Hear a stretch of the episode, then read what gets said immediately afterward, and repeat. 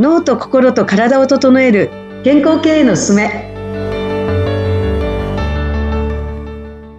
人と組織の整え師鏡てるみですアシスタントの田中智子です。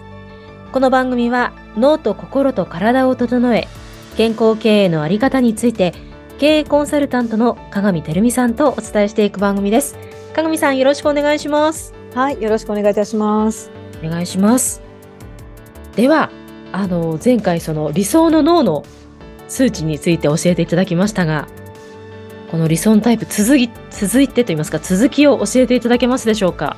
はい、まあ、前回盛り上がって途中で終わってしまったので ちょっとまた今回もその盛り上がりの続きからはい。ちょっとスタートしたいと思うんですけれどもはい。あの、まあ、前回さ、まあ、後半の方ですね、まあ、まあ、うちのスタッフの話をちょっとやりましたんですけど、はい。あの、実はですね、あの、左脳二次元がちょっとちっちゃくて、あの、ミスが多いスタッフがいたんですよね。はい。左脳二次元。はいい。左脳二次元というのはコツコツコツコツ、こう、ルーティンワーク、決まったことを決まった通りにやるとかですね。はい。そういう、こう、まあ、まあ、粘り強くですね、こう、コツコツやっていく領域になるんですけれども、はい。まあ、その子のタイプは、あの、右脳三次元、うん。瞬発力がすごくあって、あの、まあ、リスクとか、まあ、変化に、こう、びくともしないんですけれども、うーん。とか、あの、01でプロジェクト立ち上げたりとかですね。そそういうパワー、パワフルさ、まあ、エネルギーの高さはあるんですけれども、はい。ただそれをこうコツコツ継続して、こう、形作るっていうかな、こう、ものにするっていうところまでは、瞬発力あるんですけど、こう、超、中長期的にずっと取り組んで、こう、土台を作っていくっていうか、そういうこう基盤を作るっていう、こう、長期戦にはすごく苦手な子がおりまして、はい。で、決まったことをですね、こう、ちょっと、あの、あの、集中してるときはいいんですけど、こう、継続して、それをやれない。とか、こう、まあ、ポカがあったりとか、ミスがね、うん。あったりとかってする、まあ、若い子がいたんですけれども、はい。あのーやっぱりその、そういう数値が出てるんですよね。1回目の診断の時に。で、実際にそういうことも現実的に起こってくるので、やっぱり自分のこの脳のタイプっていうところをしっかりと自分でこう理解してもらって、はい。自覚してもらって、じゃあ自分で具体的にその弱い部分をどうやってうん。補強していくかっていう、こう自分の取り組みと、あと人の力を借りる。そこが得意な人の力を借りるっていうところですね。うん。で、それを半年間自分なりに取り組んでもらって。へ。はい。で、そして年末に、あの、2回目のテストをやったんですけれども、はい。そしたらなんと、あの、全能タイプになってました。おーすごいバランスが良くなってる。そうそう。そうなんですよ。本人もびっくりみたいな。へえ。あ、そんなに変わるんですね。変わったんです。もう本当にびっくりしました。本人もびっくりで、私もびっくり、みんなびっくりみたいな感じで。おーそうなんですよ。まあみんなでこう店役をしたりとかしてるので、はい。で、確かに、こう、本人が落ち着いてきたんですよね。仕事の仕方とか。はい。でも、安、安定感がこう出てきたっていう。ええそんなに目に見えてわかるし、数値も全能タイプ。はい。素晴らしいですね。素晴らしい。もう彼女はもう、右脳タイプ、完全右脳タイプだったんですよ。はい。で、左脳系がちっちゃくて。うんはい。うんで、それがなんと全脳タイプになって、なんか落ち着いて、はい。しこう、パーンってこう、なんか思ってすぐバッとこう何も考えずバッと行動するっていう、まあ、右脳のね、右脳三次元の特徴があるんですけど、飛びつくようなですね。で、そうじゃなくてちょっと落ち着いて、よくこう精査して取り組むっていう、あの、そういう、こう、脳の使い方にうん本人がこう、じ自然と変わってきたっていうか、やっぱり意識の中で行動を変えてきたっていうことですね。やっぱり意識すると行動が変わって、あの、あの、自分のその理想とする、その脳の、あの、状態になっていくんですね。はい。あの、面白い。私、この B ブレインがすごいなと思ったのはですね、あの、私、前回、あの、質問するっていうか問いかける、このまんまの脳の使い方でいいですかって、いつも聞くって、あの、前回お話ししたんですけれども、はい。ご自分でですね、その相手、まあ、この診断を受けた方が、あの、いや、ダメですって言われるんですよ、ほとんどの方が。うんこはいれじ。ゃダメですって言われて、こうしたいです。自分ではもうちょっとここの領域をもうちょっと落として、こっちの方にシフトしていきたいですって、自分で自分のあり方を決めて宣言されるんですよ。うーん。これが非常に、この自発的な行動っていうんですかね。うんうんうんあの、自ら自分で自分のあり方を決めて、うんきちっとそれを言語化して言うっていう、宣言するっていう、このこう流れっていうか、プロセスが非常に有効だなと感じてて、うんで、その中で、あの、例えば周りも、じゃあ強制的に、その、なんかやってもらうとか、そういうこと一切しないんですよね。うん。はい。はい。それはしません。自発的にそうやって自分で決めて、あの、変えていく、行動していくっていうふうになるんですね。むしろ。なります。はい。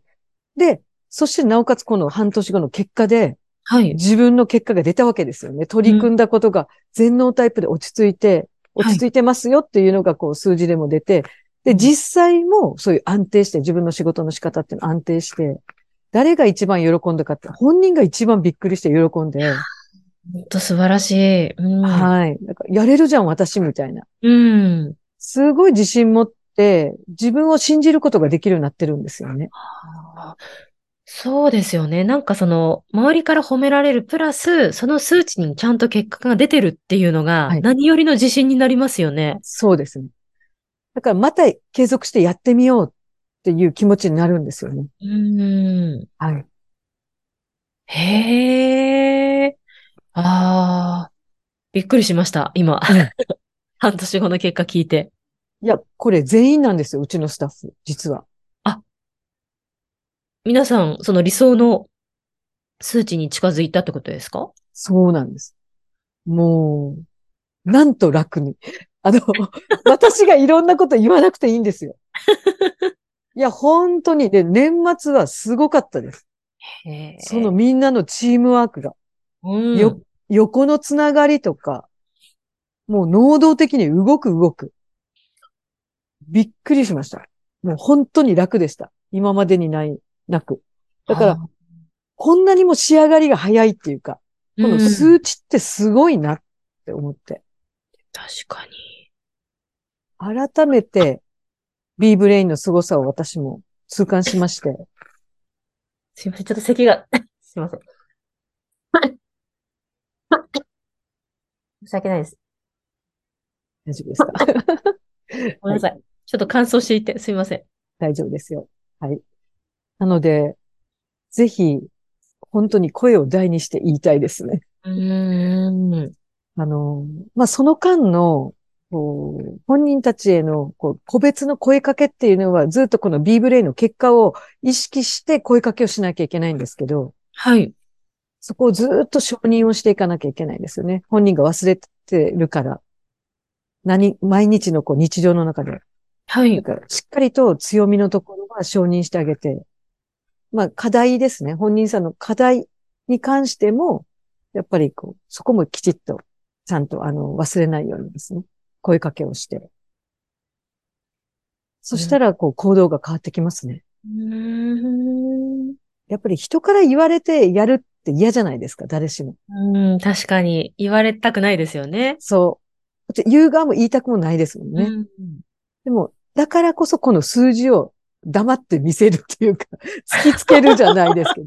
そして、どうですって、これでいいんですかって聞くことで、自分で自分が勝手にこう、宣言してくれるので、やっぱこれが、自分のことを自分で決めるっていうのがすごく大きいプロセスになってるんじゃないかなと思ってます。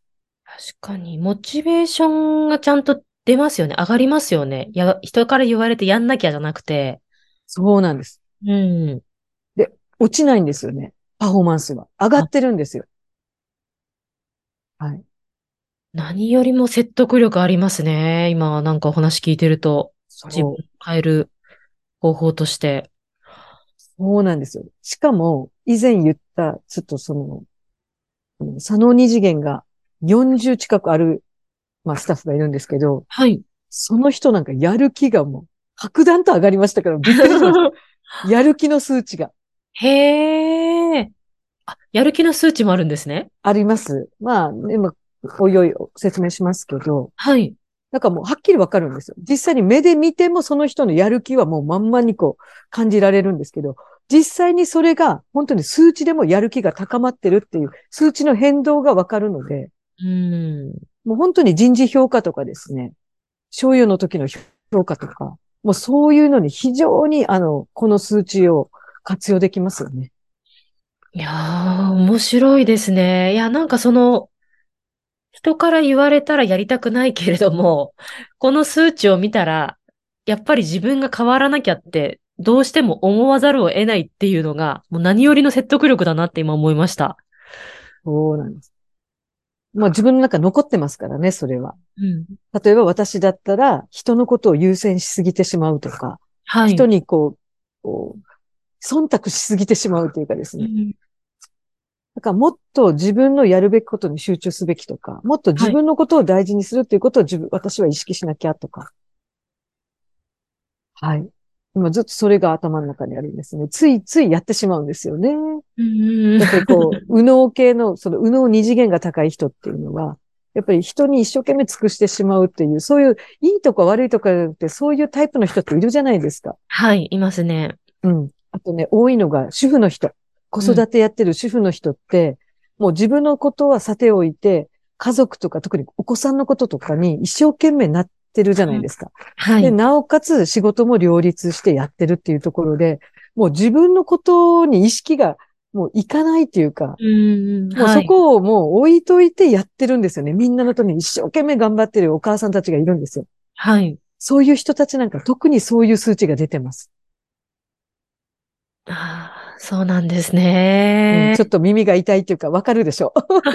同じ主婦としてみたいな。いえ、子育てしてるとなんかそう、おっしゃる通りだなと思いながら今聞いておりました。そう。そしてたまにね、自分の姿を鏡で、はたと見たときに、なんかね、こう、ため息ついてる自分とか、なんかこう、ちょっとやつれ、お疲れ気味の自分の顔を見たりとかすると、なんか、何なんだろうって、ふと思う時があるじゃないですか。ああね、疲れた顔見るとちょっと思いますね。うん。でもそういうのが全部ここに出てるんですよね。はあ。そっか、主婦にもいいんですよね？このいや診断は。もう、はい。もうどなたにでも大丈夫です。で、一応学生さんも、まあうちの娘も、あの、やってみたんですけど、高校1年生で。はい。設問の理解ができる程度であれば、ひょっとしたら、はい、ちょっと賢い中学生のお子さんとかでもいいのかもしれないんですけれども、大体まあ高校生ぐらいからだと OK なのかなと思ってます。はい。社会人でなくても学生からでも、はい。あの、診断は可能ということなんですね。ですね。まあ、設問の理解ができるかっていうところですね。はい。まあ、大学生とかは OK と思いますけど。はい。なるほど。ちょっとじゃあね、あの、自分の診断をしてみたい。まあ、主婦の方、学生の方もできるということなので、ご興味ある方はぜひぜひというところで。はいはい。お願いします。鏡さん、はい今日もありがとうございました。はい。ありがとうございました。